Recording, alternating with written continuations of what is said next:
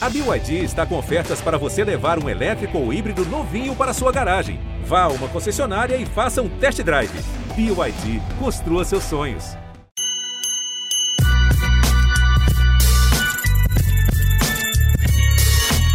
Salve, salve, fiel! Está começando mais um Dia Corinthians, o seu podcast exclusivo do Coringão aqui no Globo Esporte. Eu sou Pedro Suaide, hoje acompanhado por Ana Canhedo e Careca Bertralha, para falar sobre a primeira vitória do Corinthians na temporada, mais uma coletiva descolada da realidade do nosso professor Silvinho. Um clássico, o primeiro clássico do ano que está chegando, numa semana de clássicos. Quarta-feira, Corinthians e Santos pelo Paulistão.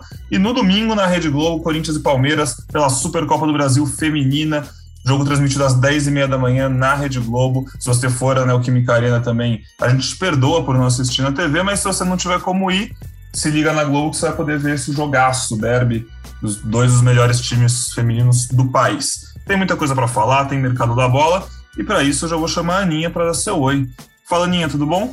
Fala, Pedrão, fala, Fiel, careca que está conosco também. É, cara, não sei nem como começar esse podcast. É um jogo que acho que decepcionou bastante, né? Na questão da, da postura do Corinthians. Depois a gente teve uma coletiva do Silvinho que também é, não foi legal. É, mas aí temos algumas expectativas aí para os próximos dias, né? Primeiro clássico, em breve também o Corinthians masculino vai ter também um jogo contra o Palmeiras. É, enfim, vamos acreditar no que diz o técnico aí desde o começo do ano de que, de que as coisas, coisas vão melhorar, né? A gente está falando de uma vitória, mas mesmo falando de uma vitória, é, acho que o sentimento que ficou no torcedor, e o Careca vai falar mais sobre isso, é, não foi legal, não. Corinthians visitou né, o Santo André com um time misto, sem Renato Augusto, sem o William, sem João Vitor, sem Cássio, o Fábio Santos foi titular no lugar do Piton, inclusive o Fábio Santos fez o gol da vitória de pênalti. É, foi o segundo jogo da temporada, enfim, gol de pênalti num pênalti ali discutível, acho que muita gente questionou se foi ou não pênalti, mas a gente quer, né, careca? A gente fala aqui que a gente não quer tomar fazer grandes alardes precipitados também, porque é o começo da temporada, a gente sabia que não tem como resolver todos os problemas do time do ano passado, já no comecinho desse, mas assim, é, também tem hora que o torcedor, né, vai realmente se irritar, não tem o que fazer, porque você vê o time não evoluindo, e acima disso, acho que o que irrita mais, aí eu quero ouvir de você, é o treinador não reconhecendo, né? Fala, amigos, Pedrão, Aninha, Fiel, é, é difícil mesmo começar, como disse a Aninha, mas assim, esse é, acho que é o que mais incomoda, Pedrão. É, obviamente que existe essa dificuldade de começo de temporada, tal, é, o segundo jogo, provavelmente o Corinthians vai mesclando jogadores para quando as coisas acontecerem realmente, que é, são as finais do Paulista, tal, ali, final de março e tal é, para o Corinthians ter todo mundo 100%. E, obviamente, que essa, esse time misto aí que você disse é pensando nisso, né? É, o Cássio tinha um probleminha, o João também, o Renato e o William começaram um pouco depois da pré-temporada por causa da Covid. E tudo isso seria levado em consideração é, se não servisse simplesmente como muleta e tivesse uma visão não sei se assumir que o time jogou mal tal, mas a partir do momento que você.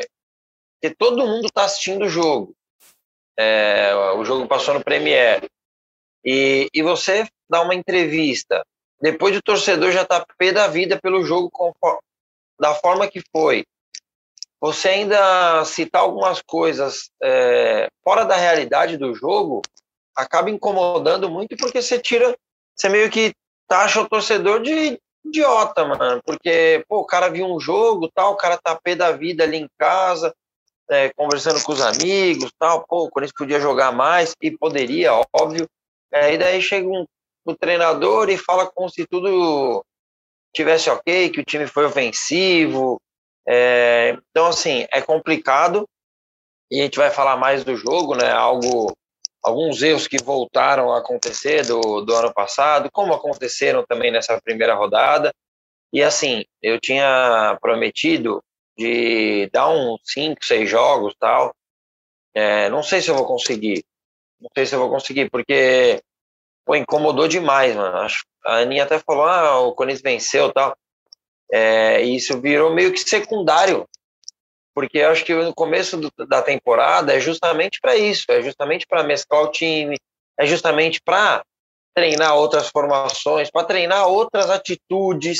Mano, o Corinthians tinha no, do meio para frente Duqueiroz, Juliano, Gabriel Pereira, esses dois por dentro, Roger Guedes, Mosquito e Mantuan.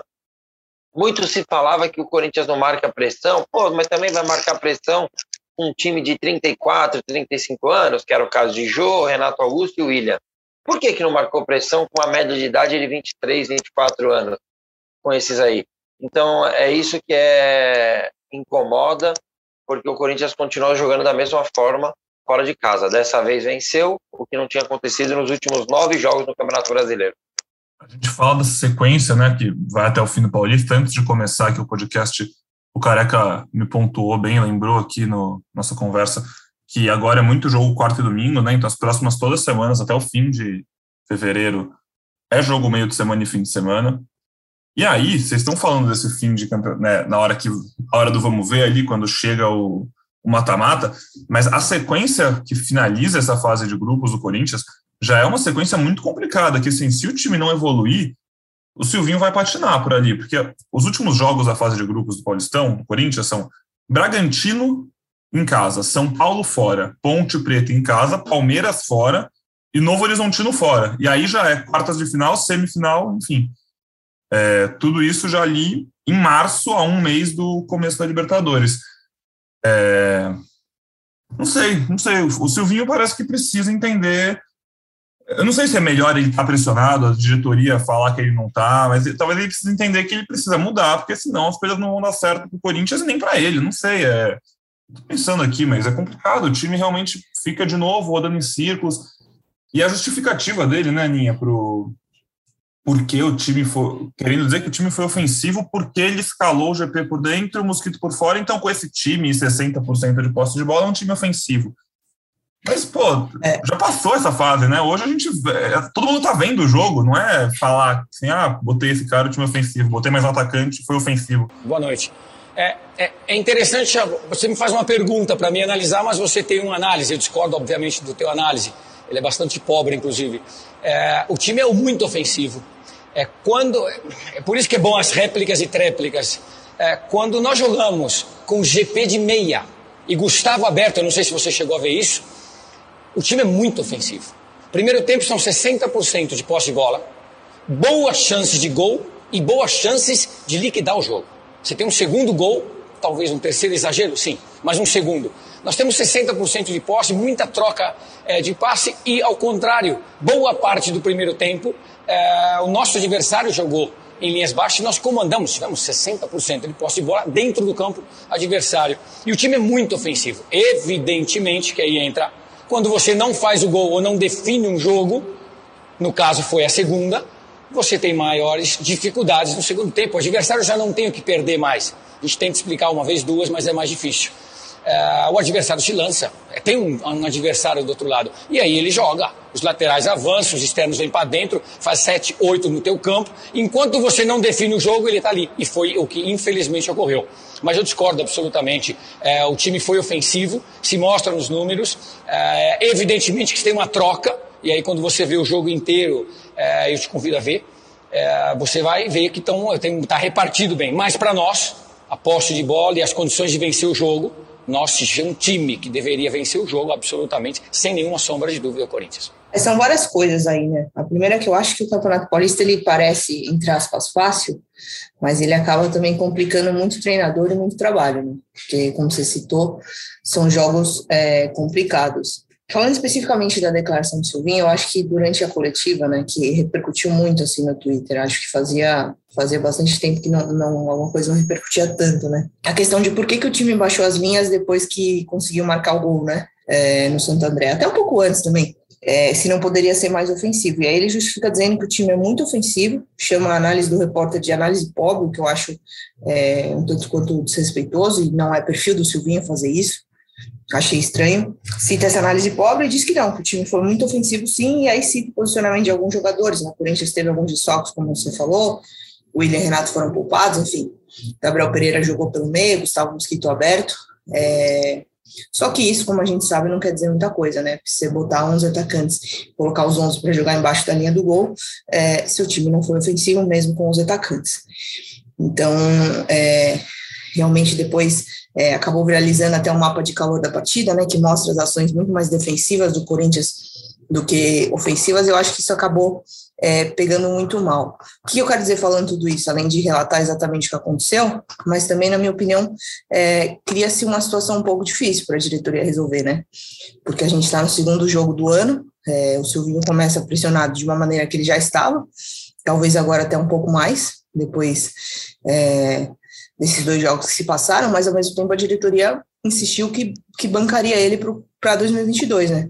Então, assim, é, a chance da gente ver uma mudança a curto prazo ela é praticamente inexistente. É, não sei, vejo como muito difícil a saída dele, até justamente por uma questão de, de, de olha, a diretoria falou uma coisa até o fim do ano passado, não dá para simplesmente ela chegar em, em 1 de fevereiro e falar que as coisas mudaram, sabe? Eu acho que é, criou-se, não sei se vocês concordam, mas eu, eu entendo, e aí é um, um pouquinho de informação, um pouquinho de opinião, que criou-se uma sinuca de bico aí. Como é que você vai resolver essa questão, sabe? Total. É, e aí é, fica um pouco difícil da gente pensar, ah, e, e agora? Faz o quê? Bom, não vai mudar agora. E, como você falou, tem jogos difíceis no Campeonato Paulista, então, pelo menos para esse começo estadual, fase de grupos, a depender do que vai acontecer, se o Corinthians vai melhorar, se vai piorar, se o Silvinho vai mudar ou não, é, acho que nesse momento é, nada vai acontecer, sabe? Então, então, Aninha, mas assim, eu entendo é, o teu ponto, concordo com ele, só que assim, tem uma diferença, né? Ela bancou o Silvinho em cima dos resultados 100% em cima dos resultados do ano passado, né? A gente escutava em, nas coletivas, ah, mas esse time ia brigar para não cair, ficou em quinto. Mas a gente não, não coloca o parênteses ali que chegaram quatro jogadores de alto nível. Ele estava garantido e tá para 2022, mas o sarrafo subiu, né? É, o sarrafo subiu, esses caras já estão aí há seis meses, e eu acho que o que precisa ser analisado, é, e assim, é uma, eu, eu demitiria o Silvinho né, no final do Campeonato Brasileiro. Hoje não, porque eu acho que vai entrar no que você falou, tipo, ah, então em dois jogos tudo mudou? É, seria uma incoerência enorme, assim, né? Já que ele vai ficar, que o apoio seja dado, mas que seja feita uma análise mais profunda, que não seja uma análise somente em cima de resultado. É, então, assim, se o Duílio chegar para o Alessandro e para o Roberto falar, me fazem uma análise desse jogo do Santo André. Pô, que bom, ganhamos. Desculpa, se for uma análise dessa, essa que é uma análise pobre, com o maior respeito. Precisa ser feita uma análise em qual a evolução do time, o que, que o time apresentou de diferente. Novamente, nós tivemos quase 10 escanteios, quase nenhuma chance de gol, quase nenhuma. Inclusive uma dos caras. Um contra-ataque, os caras sinalizaram. É, então, algo precisa ser mudado. Não dá para a gente. E isso vem de cima, tá? Eu, a minha cobrança já é acima do Silvinho, porque é, as coletivas pioram o jogo, pioram o que a gente viu no jogo. Então, assim, como a análise de cima tem sido feita, eu acho que a, o que nós temos que bater é nessa tecla. Alessandro e Roberto, do Ilho, que eu tenho feito só elogios, é, não dá para se contentar que, ah, ganhamos do Santo André. Pô, fizemos três pontos, que maravilha. Não é assim. Não é assim. Eu entendo ali no Silvinho, mostrou na, na transmissão, ele desesperado para acabar o jogo. Beleza, é uma vitória, é importante, assim como o Fagner disse na entrevista, você melhorar, você evoluir, você ajustar tal com vitórias. Pô, óbvio, óbvio, tô de acordo e é sempre melhor ganhar do que empatar ou perder. Só que eu entendo que essas primeiras rodadas é, são justamente para treinar opções, para treinar opções de jogo. Ele citou na entrevista antes de começar o campeonato que ele jogaria em, algum, em alguns jogos um 4-4-2. Por que não testar? Por que ficar refém e depois bater na tecla dos desfalques? Aí nós vamos entrar naquilo que quem critica sempre o Silvinho e tal, que os jogadores são que decidem. Ah, então se não tá esses jogadores, a gente vai jogar mal mesmo. Então, quando esses jogadores jogam, a gente consegue jogar um pouquinho melhor. Ah, então quer dizer que os jogadores estão fazendo o Corinthians jogar melhor? Óbvio que é, o nível melhorou do Corinthians, só que assim, precisa também ter mais o treinador, precisa ter variação, é, precisa ter jogada ensaiada, porque esse time já está junto há seis meses, tirando o Paulinho, que de novo entrou no segundo tempo, e o Corinthians, como disse o Pedrão, continua andando em círculos. O Corinthians faz uma hora uma boa jogada, mas depois desce tudo. Até o gol, eu até achei que o Corinthians estava bem, se movimentando, tal, procurando ali espaço, já tinha finalizado, tinha demorado contra a Ferroviária 34 minutos, já tinha acontecido antes, realmente. Mas, pô, nós fizemos o gol impressionante, impressionante como as linhas baixaram, assim, tipo, muito, muito, muito. Obviamente que eu não vou falar que, ah, mano, que chato o Roger Guedes marcando lateral. Futebol de hoje, o cara tem que marcar mesmo o lateral. Mas se ele só marcar o lateral, na hora que precisar atacar, ele vai estar tá cansado, ele vai estar tá longe do gol. E se nós estivermos longe do gol, o Roger Guedes, o Juliano, nós, nós vamos, os, os feras do nosso time vão estar tá longe de, do, do máximo do futebol, que é fazer o gol. Pensando já então um pouco para frente, ano passado a gente viu, obviamente, de como a gente está falando aqui, se time anda em círculos, a gente vê situações se repetindo. Ano passado a gente viu esse time do Corinthians sofrer em muitos momentos, e depois com esses reforços, em dois clássicos de três do segundo turno ali, o time foi bem.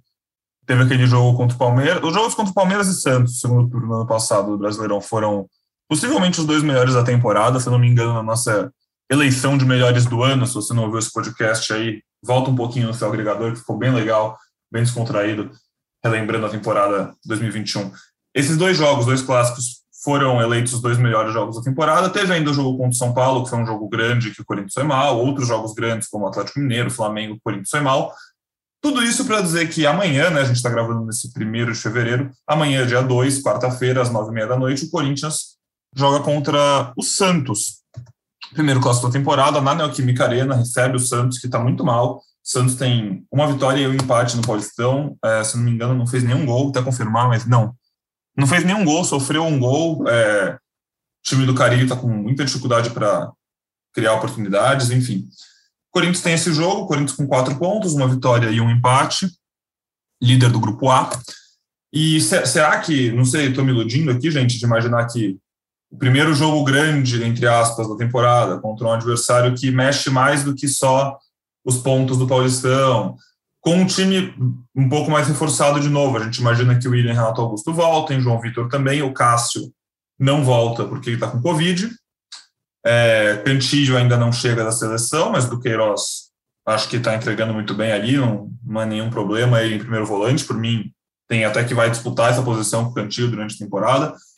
E, bom, Piton ou Fábio Santos, essa acho que é a única dúvida ali mais para esquerda, mas o Piton imagino que volte também. Um time mais completo, que já se conhece, como o Careca falou há quase seis meses. Será que precisa de um jogo grande? Será que. O que vocês esperam nesse clássico? Ou estou me iludindo muito? Ah, é fato que clássico muda os ânimos, né? Isso a gente não tem como discordar. Uma boa vitória, e aí você citou o jogo como Santos ano passado, foi o último clássico, se não me engano, da temporada, né? É, a vitória Isso. do Corinthians contra o Santos na Arena foi um, um jogão pro Corinthians, assim. O Carilli acabou tomando um mole. É, mas não sei, não sei, não sei, não estou muito confiante, não. Acho até que o Corinthians tem boas possibilidades de vencer, mas como a gente bem viu no último jogo, vencer só não é suficiente, né? O fato é que é, acabei vendo aí uns pedaços dos jogos do Santos.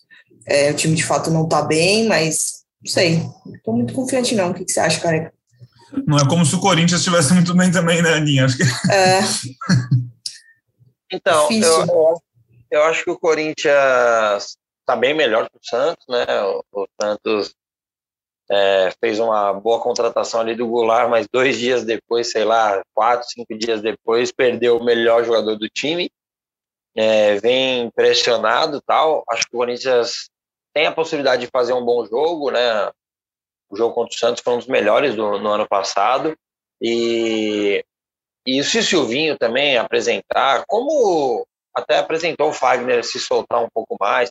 Se ele apresentar melhoras, a gente não vai ter problema nenhum aqui em elogiar é, o Silvinho, porque assim, eu fujo muito dessa história de perseguição, de e era uma tecla que eu batia bastante no ano passado, né? É, de dividir as vitórias e derrotas, né? Não tava só, ah, quando perde é culpa do Silvinho, quando ganha é mérito dos jogadores.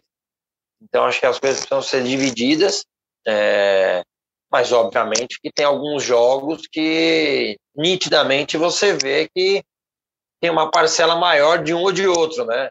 É, dos jogadores e do treinador, né? Jogadores também que não foram bem contra o Santo André, né? É, não é o Silvinho que manda errar um passe de meio metro, mas o que mais incomodou foi realmente as linhas baixas. Acho que amanhã contra o Santos, com apoio da torcida, né? O Corinthians espero que faça um bom jogo. É, tem um pouco dessa esperança, sim, com os jogadores voltando, né? E o time melhorando, né? Já se já são quase 20 dias de trabalho desde a reapresentação, um pouco mais, né? E a expectativa é boa de uma vitória. É, e, como disse, as coisas precisam ser analisadas num macro, né? Não só micro, ah, ganhamos, tal, bom, somos o líder do grupo. Eu acho que tem que ser analisada a forma de jogar, é, se o Corinthians tem evoluído, porque espera-se mais nesse ano, os jogadores fazendo uma pré-temporada, é, e não, não chegando como no ano passado de vários meses de inatividade. Então, assim, expectativa é boa e esperança maior ainda, né? Acho que eu, como torcedor, vou para a arena esperando o melhor, esperando que vença e que jogue bem. E acho que isso é bem importante no começo da temporada, que é o que te dá uma confiança maior, claro, além das vitórias, mas quando você as coisas acontecem naturalmente, o time começa a jogar bem, a confiança do jogador vai lá em cima e a gente sabe que isso é fundamental no futebol. Ia te perguntar isso, né, careca? Já tá com o ingresso comprado, então? Já, já com o ingresso comprado, amanhã estarei lá. Videozinho no Voz da Torcida depois do jogo, direto da arquibancada. Sim, sim, vídeo direto da arquibancada, Voz da Torcida, então deem a moral lá. Contamos com a audiência. Foi assim, já foi assim contra a Ferroviária, vídeo lá de dentro. E amanhã mais um, se Deus quiser, com vitória e jogando bem. Vamos ver, vamos ver. é amanhã o primeiro gol do William, hein? Primeiro gol do William. Cara, tá na hora, né? Sim, ninguém tá reclamando. O William, sempre que ele jogou, tá jogando bem e tal, mas tá na hora de fazer um golzinho, pô. Vamos lá. Ah, já falei isso aqui algumas vezes, mas eu não vejo ele como grande finalizador desse time, não. Ah, eu mas vejo ele mais como um golzinho. É, não, algum momento vai sair, mas para mim não é o que ele é, tem acho... de melhor, não. Ah, não, não eu, eu acho que a torcida nem se irrita por isso, porque ele cria, né? Mesmo é. que ele é. não faça gol, ele cria chance para os outros. Então, tá tudo sim, bem. Sim. O, o, um contra um dele é muito bom. É, né? exatamente. Velocidade. Se fosse, se fosse o Roger Guedes esse tempo sem fazer gol, ele já tava com a cabeça em praça pública. Mas... Não é a principal característica, né? Como disse a Aninha, mas acho que ele tem um chute bom ali de média distância tal. Ele não é um jogador que vai entrar na área na cara do gol, claro, uma vez ou outra vai entrar, mas a gente brinca aqui num grupo é, e o Haaland talvez nesse time do Corinthians sofreria, porque a bola não chega tanto, né? Não são tantas chances de gol criadas assim. Mas acho que o, amanhã sai um golzinho do Willian, aquela que ele balança, tira para dentro assim e finaliza. Vamos ver. Só falta sair um gol assim na quinta-feira. Eu no podcast chego grande aqui, hein? Caraca, eu botar Aliás, uma fezinha Pedrão, aí, se bobear. Fala, Ninha. Não, você citou o, Roger Guedes, começo um pouquinho abaixo, né? O que vocês estão achando? Os dois jogos. Principalmente o é. último. Eu acho, não. Assim, eu, eu, também não estou preocupado como um todo, acho que faz parte, né? Começo de temporada, beleza, mas podia estar entregando mais já. Ele, deu um chute é. bom no último jogo, mas o goleiro fez uma defesa legal, mas ele não tá aparecendo muito. Ele é um cara que quando não tem a bola no pé fica muito inquieto, né? A gente vê, eu acho Nossa, legal. Que reclama, hein? Mas ele quer muito a bola. Que reclama Roger Guedes sem a bola. Nossa. É uma característica dele. Eu, eu não me incomodo, não. É, acho que atacante tem que querer mesmo a bola toda hora. Mas assim, o, o Roger, é, e nem é a característica do Mantuan, né? Talvez amanhã a gente até veja um pouquinho de Jô, assim, no segundo tempo, né? e o Jô já ficou no banco no último jogo. E nesse esquema do Silvinho, mesmo a gente dando aqui umas opções tal, é, de jogar sem nove ou ter mais mobilidade, é, e só, ah, só aproveitando essa, quando a gente cita mobilidade aqui, cobra, né, mobilidade, não é simplesmente trocar de posição, tá? Tipo, ah, agora Mantuan, vai você lá para ponta, o Roger Guedes vai de nove. O que eu cobro é movimentação com a bola, eles se aproximarem. Nitidamente, o Roger, os melhores jogos do Roger Guedes é quando ele tem alguém perto. É, ele é aquele segundo atacante que procura muito esse primeiro atacante, procura muito nove, né? Ele tem vezes que a bola entra nele, ele já acelera procurando esse nove e aparece no espaço. Então, assim, é, o Roger precisa desse cara também para evoluir. É, você vê que ele já até cresceu no jogo quando entrou o Paulinho ali contra a Ferroviária. Então, assim, espero que amanhã o Corinthians pressione o Santos é, e que o Roger não fique colado lá na linha lateral, que o Roger se aproxime mais do centroavante, que troque mais de posição ali, porque por característica, Roger, William e Mantuan, que acredito que seja o trio de ataque amanhã, são jogadores móveis, né? jogadores que podem e devem se aproximar mais e não simplesmente espaçar o campo. Claro que é importante muitas vezes passar o campo, colocar os caras lá aberto na lateral para abrir o time adversário, mas esses caras têm por característica é, e se aproximarem mais um do outro, porque os três também têm qualidade para conseguir trocar a paz ali perto da área e achar espaço para finalização. Vamos tocando barco aqui no nosso programa, então, e eu queria falar rapidinho de mercado da bola com vocês, porque novidades, né? Ivan, finalmente anunciado e já regularizado, pode, poderia jogar, pode jogar amanhã contra o Santos. Não acho que vai ser o caso. Já pensou? Ia ser louco. e aí, é, ele tá em forma, né? Tava treinando, tá bem, assim, mas. Acho, Sim, acho ele estranho. vem treinando. Ele vem treinando há, há, há, muitos dias já no CT, né? Que ninguém divulgava, assim, tal, mas ele estava treinando já com o grupo faz tempo, assinou um contrato por três temporadas e está à disposição, apareceu no bid, ele deve estar tá louco para jogar. Deve estar. Tá... É. Ainda mais que chega, o Cássio vai ficar fora de um jogo, talvez dois, ele deve estar tá louco, deve estar tá comendo grama no treino. Vamos ver, quem é. sabe não tem uma surpresa, enfim. Fala aí, cara. Eu acho que joga o Donelli mesmo. é, rolou até essa, essa dúvida, né? Se o Donelli sairia tal. O Braga ontem é, eu vi que ele postou que o Donelli realmente fica e vai resolver isso na próxima janela, tal. Se vai eu gostei ficar, disso, né? viu? Inclusive, só apontando, achei é, interessante. Acho, acho, importante, né? Porque foi algo que jogaram no ar, né? Não era uma informação, né? Era, é, era mais uma um feeling assim, né? De tipo, pô, chegou um cara, então provavelmente o Donelli vai procurar. Porque o Donelli é um cara que recebe proposta há muito tempo, né? Mesmo ele tem 19 anos, é um jogador é, que já é visto, né, jogador de seleção brasileira de base e tal.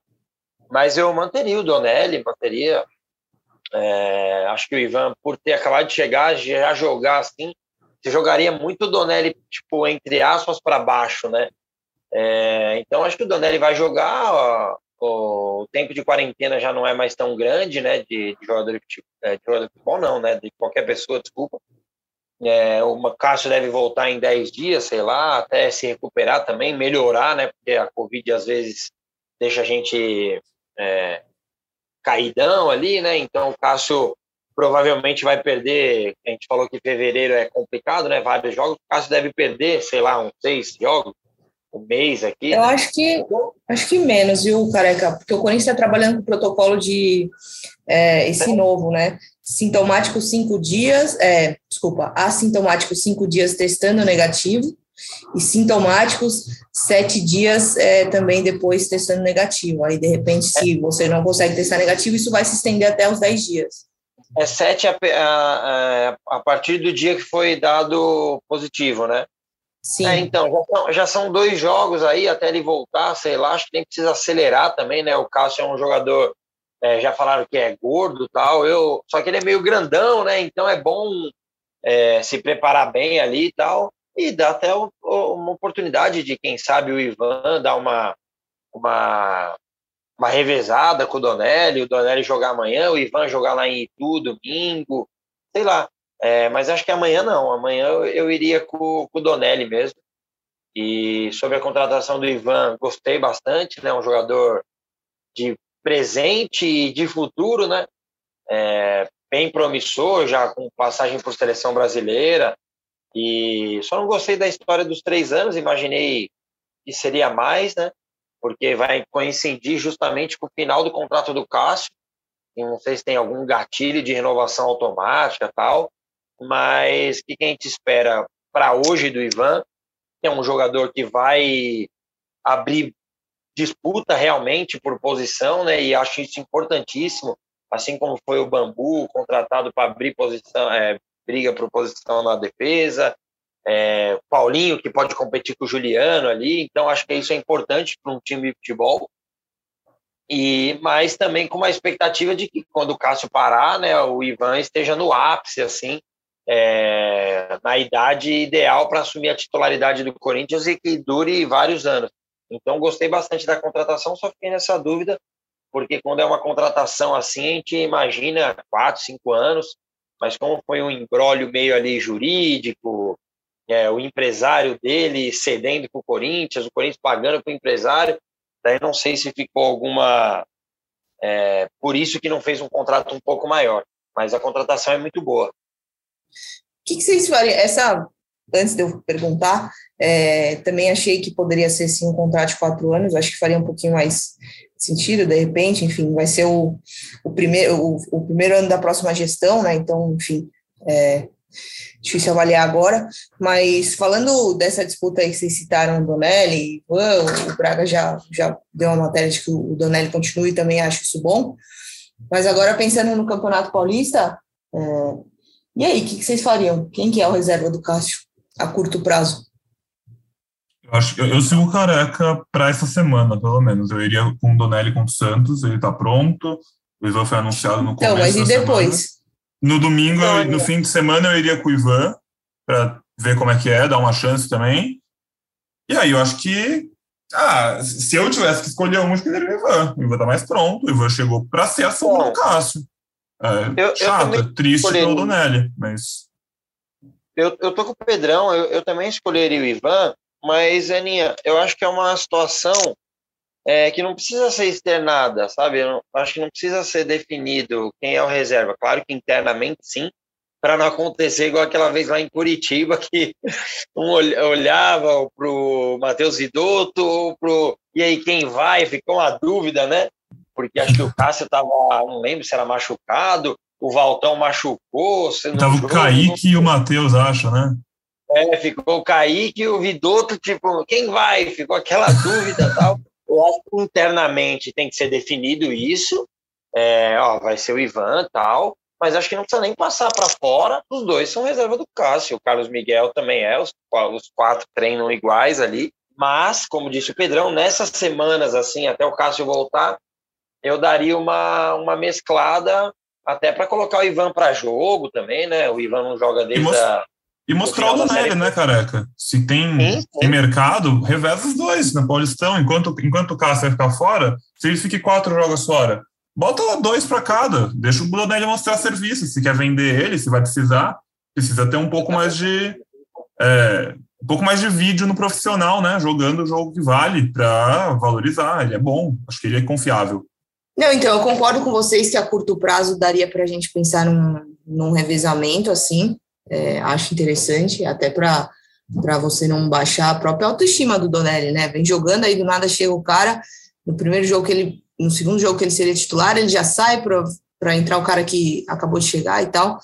Mas a médio prazo, quando eu falo médio prazo, até de repente já na, nessa fase de grupos do Paulistão, é, eu acho que o Silvinho pode ter uma definição e tendo a achar que a melhor definição possível é o Ivan mesmo. E o Donelli tá certo em ficar, se eu fosse ele, ficaria por, por mais tempo, tem 19 anos só, é, enfim, goleiro não é uma posição que nem atacante, que 19 anos o cara já tem que estar tá brilhando, é, Donelli já teve chances interessantes aí, eu, eu continuaria no Corinthians se fosse ele.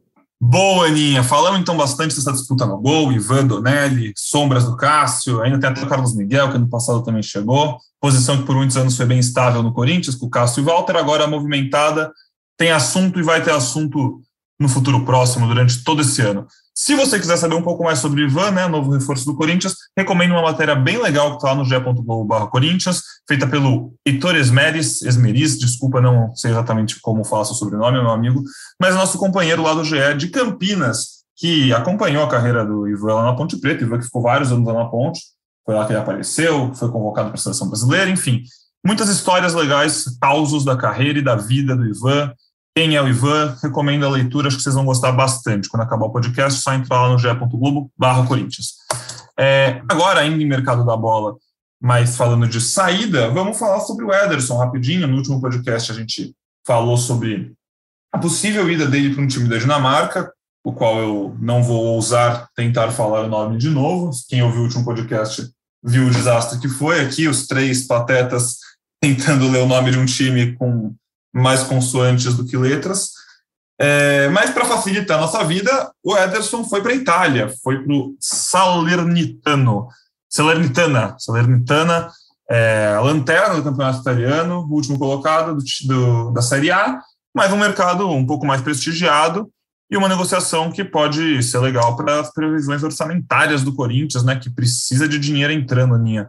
Como é que isso aí impacta esses quase 40 milhões de reais que o Corinthians vai receber pela venda do Ederson, é isso? Então, é, realmente agora é um time bem mais fácil da gente falar o nome, né? Embora ainda dê para dar uma erradinha. é, esse negócio deixou o Corinthians otimista, mas eu acho que vale eu citar desde o começo que o Corinthians não divulga os valores, né? Então a gente é, confirma, enfim, fica sabendo, mas tem aquilo de esperar de fato aparecer no balanço do clube para ser o famoso preto no branco e, enfim, a gente conseguir confirmar. Mas, a princípio, essa negociação foi fechada em 6,5 é, milhões de euros, o que representa, como você disse, quase 40 milhões, né, 39 milhões aproximadamente é, no câmbio. É, o Corinthians tem direito a 70% desse valor, então a gente está falando aí, fazendo umas continhas, eu sou muito boa de matemática, juro que nem usei calculadora, dá 27 milhões. Essa é a fatia de, que o Corinthians possuía dos direitos econômicos do jogador e é com esse valor que o clube vai ficar. E por que, que a gente está falando de previsão orçamentária? Porque o Corinthians prevê que em 2022 vai faturar 91 milhões com repasse de direitos econômicos dos jogadores. Ou seja, se já conseguiu 27, a gente está em janeiro, já cai para 64 milhões. É uma meta que é, eu acredito que com esse câmbio que a gente tem, ela é, é plenamente viável. Né? Então, 29% da previsão orçamentária do clube já foi abatida com essa venda do Ederson. É, conversando com algumas pessoas, eu sei que na janela de meio de ano, por exemplo, o João Vitor é um dos nomes que despontam aí para sair. É, Lucas Piton, de repente também. É, Matheus Vital está emprestado, tem valor de passe, é, valor de transferência fixado também no contrato de empréstimo. Então, assim, eu acho que 64 milhões fica muito mais perto do Corinthians conseguir. Então, essa venda do Ederson, como ele não estava nos planos mais, e aí é uma outra discussão se deveria estar nos planos ainda ou não, enfim, isso a gente já falou aqui em algumas edições do podcast anteriores, mas fato é que não estava nos planos, foi vendido, um negócio que o Corinthians considera bem interessante, que vai ajudar aí na meta, é, nessa previsão orçamentária de, de venda de jogadores. Eu achei muito boa a negociação. Eu sempre falo que o ideal é manter porcentagem, né? ainda mais se é um jogador jovem e tal indo para um time de nível fraco da Itália, né? Então, provavelmente é, ele vai evoluir lá no futebol europeu, né? Tem até essa característica, um jogador alto, de chute, bom chute de fora da área, mas é, um time é fraco lá, né? A chance de cair para a Série B é muito grande, né? Faltam 16 rodadas mas é o último a oito pontos do, do time que escapa, né? E tem, sabe quem tá nesse time? É o Ribéry, o, o lindo Ribéry, é, jogador francês. E é uma boa negociação para o Corinthians, né? Mesmo não mantendo porcentagem, porque eu tinha conectado bastante aqui em emprestar ele grátis para um possível rival na Libertadores. E que bom que, que vendeu e já atingiu, sei lá, quase 30% da meta. É, tem o João Vitor, como a Aninha disse, mas tem os jogadores emprestados, né? Seria melhor se esses aí é, conseguissem ser vendidos, né? Tem o Matheus Vital, o, o Léo Natel, fez até um gol esses dias aí lá no, no campeonato, fortíssimo campeonato do Chipre, e o time dele é mais fácil falar, é o Apoel, né? E espero que esses caras fiquem lá, que os times comprem eles, né? Porque daí acho que já vai dar uma boa ajuda, não lembro os valores certinho, mas qualquer milhão de euro aí já vira bastante milhões de reais. Então vai ajudando nisso aí para o Corinthians, se possível, não vender nenhum titular, né? No, no meio da temporada, que ainda vai ter Libertadores, Campeonato Brasileiro e fase finais de Copa do Brasil. Eu acho que para o Corinthians foi bom negócio, mas para o Ederson, cara, não foi? Sei não, sei não, ah. porque assim, é, a gente estava falando lá, o Clube Dinamarquês, que eu não vou aqui repetir o nome, mas caso vocês queiram saber, começa com M, é, disputa as primeiras posições do dinamarquês, né? E a gente pensa em campeonatos europeus maiores, né? É, ah. A médio prazo aí, classificação para outros campeonatos, né? Champions, Europa League, enfim. É, já uns lanterna do campeonato italiano, a gente está falando que a curto prazo o Ederson pode estar na segunda divisão da Itália. E aí, ah, beleza, tá jogando na Europa, se destaca, é, tem essa vitrine, pode ir para o clube melhor, beleza, mas a curto prazo, assim, eu acho que foi um baita negócio para o Corinthians, baita não, mas foi um bom negócio para o Corinthians, mas para o Ederson, realmente, não, não sei não. É, então, até para um outro nome que eu acabei esquecendo, né? O Corinthians manteve porcentagem, já que é, nós estamos falando aqui de Série B da Itália. O Carlos tem, tem ido bem lá no Monza, né? Já falaram que até a Juventus poderia contratar ele. Isso acontece muito no futebol italiano, né? É, o Ederson, provavelmente, a parte financeira teve uma, uma importância grande né, nessa negociação, porque 30% é do Ederson e dos seus representantes. Então já deve pegar um belo dinheiro na mão ali, né? Deve ganhar muito bem no futebol italiano, independente de ser o último colocado. E mesmo que caia, né? Faltam algumas rodadas, ele já pode mostrar um bom serviço ali e tal. É... E se caso não for negociado na janela de meio de ano, que às vezes acontece, até para um time médio, mas que se manteve na primeira divisão, sei lá, quem tá lá, Verona, Sassuolo, esses times assim, mesmo ele jogando a Série B do Campeonato Italiano, né, os times da Série A costumam olhar, né? E o mercado de Europa para Europa costuma valorizar mais o jogador. Então, assim, obviamente, eu concordo com a Aninha. É, se for falar só em futebol, ele deu um passo atrás, mas como projeção de carreira, acho que ele deu vários passos na frente. Não sei se o Fortaleza tem essa visibilidade toda para ele para um time maior, que é a Salernitana, Saleniana, sei lá. É, Salernitana. Para depois ele ser vendido na, na janela de meio de ano. Acho que o Corinthians fez certo, o cavalo passou e tem que montar. Eu acho que, se eu não me engano, vou até procurar, estou aqui procurando, mas o dono da Salernitana é o mesmo dono da Lazio. Aí, ó, que beleza. É, a gente discutiu isso na Central do Mercado outro dia. É, então, de repente, pode ser uma vitrine interessante, sim. Mas é tristeza, né? Você disputar a Série B do italiano, sei lá. Enfim, embora a gente também tenha discutido isso na Central do Mercado, e aí, pesquisando a cidadezinha maravilhosa que ele vai morar na Itália, o salário em euro não tá tão ruim assim, né? Se a Série B da Itália estiver precisando de assessor de imprensa, né? ai, ai. Bom, é, vamos encaminhando nosso podcast aqui para a reta final. Tem só mais um teminha que eu queria falar rapidinho, já eu vou depois reforçar o convite para domingo, né, na tela da Globo, Corinthians e Palmeiras, derby feminino na Química Arena, Supercopa do Brasil. Para você que não sabe, a Supercopa do Brasil é, não é uma final, né, é um, é um campeonatinho com oito times, então vai demorar uma semana. Se o Corinthians ganhar, ele na outra semana, no meio de semana, na quarta-feira, pega Outro time, se eu não me engano, é o Flamengo ou o SMAC, mas eu posso estar enganado, pode ser que seja Inter, Real Brasília, Grêmio Cruzeiro, enfim, a gente vai atualizando de acordo no próximo podcast. E aí a final é na, no outro domingo, dia 13. Mas enfim, primeiro jogo da Supercopa do Brasil já tem um Corinthians e Palmeiras na tela da Globo, na Neoquímica Arena, domingo, 10 e meia da manhã. Eu falei que ia reforçar isso depois, já reforcei isso agora. Então, vamos para o último assuntinho que eu queria só passar por cima com vocês O que vocês achariam de um jogo de despedida para Carlitos Teves no Coringão? Oh, Seria nossa, bonito, né? Nossa, iria lá assistir com toda certeza.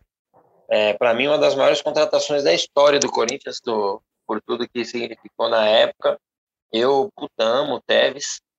É, senti uma, até uma decepção de ele não ter voltado antes, assim. Teve, quando estava bem pra caramba ainda, sabe? Acho que ele podia ter vindo pro Corinthians. É, sou fã mesmo. E, pô, ia ser legal demais, né? Ia ser legal demais eu homem.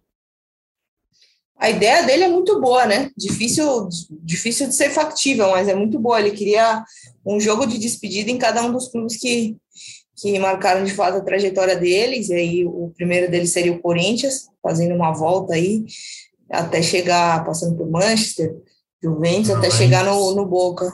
É. Onde ele começou é legal, e terminou, difícil, né? Bonito. É difícil, difícil de ser, de ser feito, mas legal, interessante. Ah, ele que ainda não confirmou oficialmente a aposentadoria, né? É. Ele tá sem clube, enfim, deixou o Boca em junho do ano passado, né? Mas ainda não falou, ó, estou aposentado. Então, não sei. É um dos grandes ídolos, né, de toda uma geração de corintianos aí. Tevez realmente marcou, marcou a época aqui, por, mesmo ficando pouco tempo, mas seria muito legal, seria bonito, eu gosto desses jogos. Eu acho que no fim de, acho que fim de ano, que tem aquele monte de jogo festivo que não vale nada, de amigos de sei lá quem contra inimigos de sei lá quem, é, eu gosto dos jogos festivos assim. Eu acho que esse tipo de jogo tinha que ter mais no fim de ano. So, organizar umas homenagens, aí sim, amigos do Tevez contra Corinthians de 2005, sei lá, na Neoquímica. Enquanto rola a preparação para a Copa do Mundo, faz um joguinho desse aí. A torcida vai estar com saudade de ir na Arena, é. lá para começo de. É... Porque a, o campeonato acaba, acho que 10 dias antes do começo da Copa, 15 dias, sei lá. E daí, quando tiver nessa preparação, aí marca um joguinho e tal. Ah, eu ia gostar bastante de ver o Carlitos de novo com a camisa do Corinthians. Seria bonito. Vamos esperar. Quem sabe a diretoria não se mexe, não vai atrás de alguma coisa, fala com o Tevez, o Tevez não propõe algo. Para você ficar por dentro, como sempre, é só continuar ligado todo dia ali no ge.globo Corinthians, que sempre que sair alguma novidade sobre esse assunto e tantos outros mais importantes, né, que faltam o Coringão, tá lá todo dia nosso grupo de repórteres sempre apostos. Por hoje, pessoal, acho que a gente vai ficando por aqui, né, careca? Valeu demais. A gente volta aí na quinta-feira, depois, de, depois do clássico contra o Santos, para quem sabe falar da segunda vitória consecutiva, mas mais importante, falar de uma coletiva boa, talvez uma boa atuação. Acho que é isso que a gente quer, né? Sim, a esperança é essa. A esperança é essa e espero que na quinta-feira a gente volte aqui falando de tudo isso e ainda com plus um gol do William, hein? Vamos ver. Sempre Boa. voltar com você. Um abraço, Pedrão. Um beijo, Aninha. Beijo na Mariazinha e vai Corinthians. Boa, careca. Abraço e repasso também. Um beijo, Aninha. Beijo, Mariazinha. Até a próxima, Aninha. Valeu, gente. Está chegando a hora, hein? Cada dia mais perto, vocês ficarem aí morrendo de saudade de mim por meses e meses afins mas enquanto isso estaremos trabalhando aí até final de fevereiro.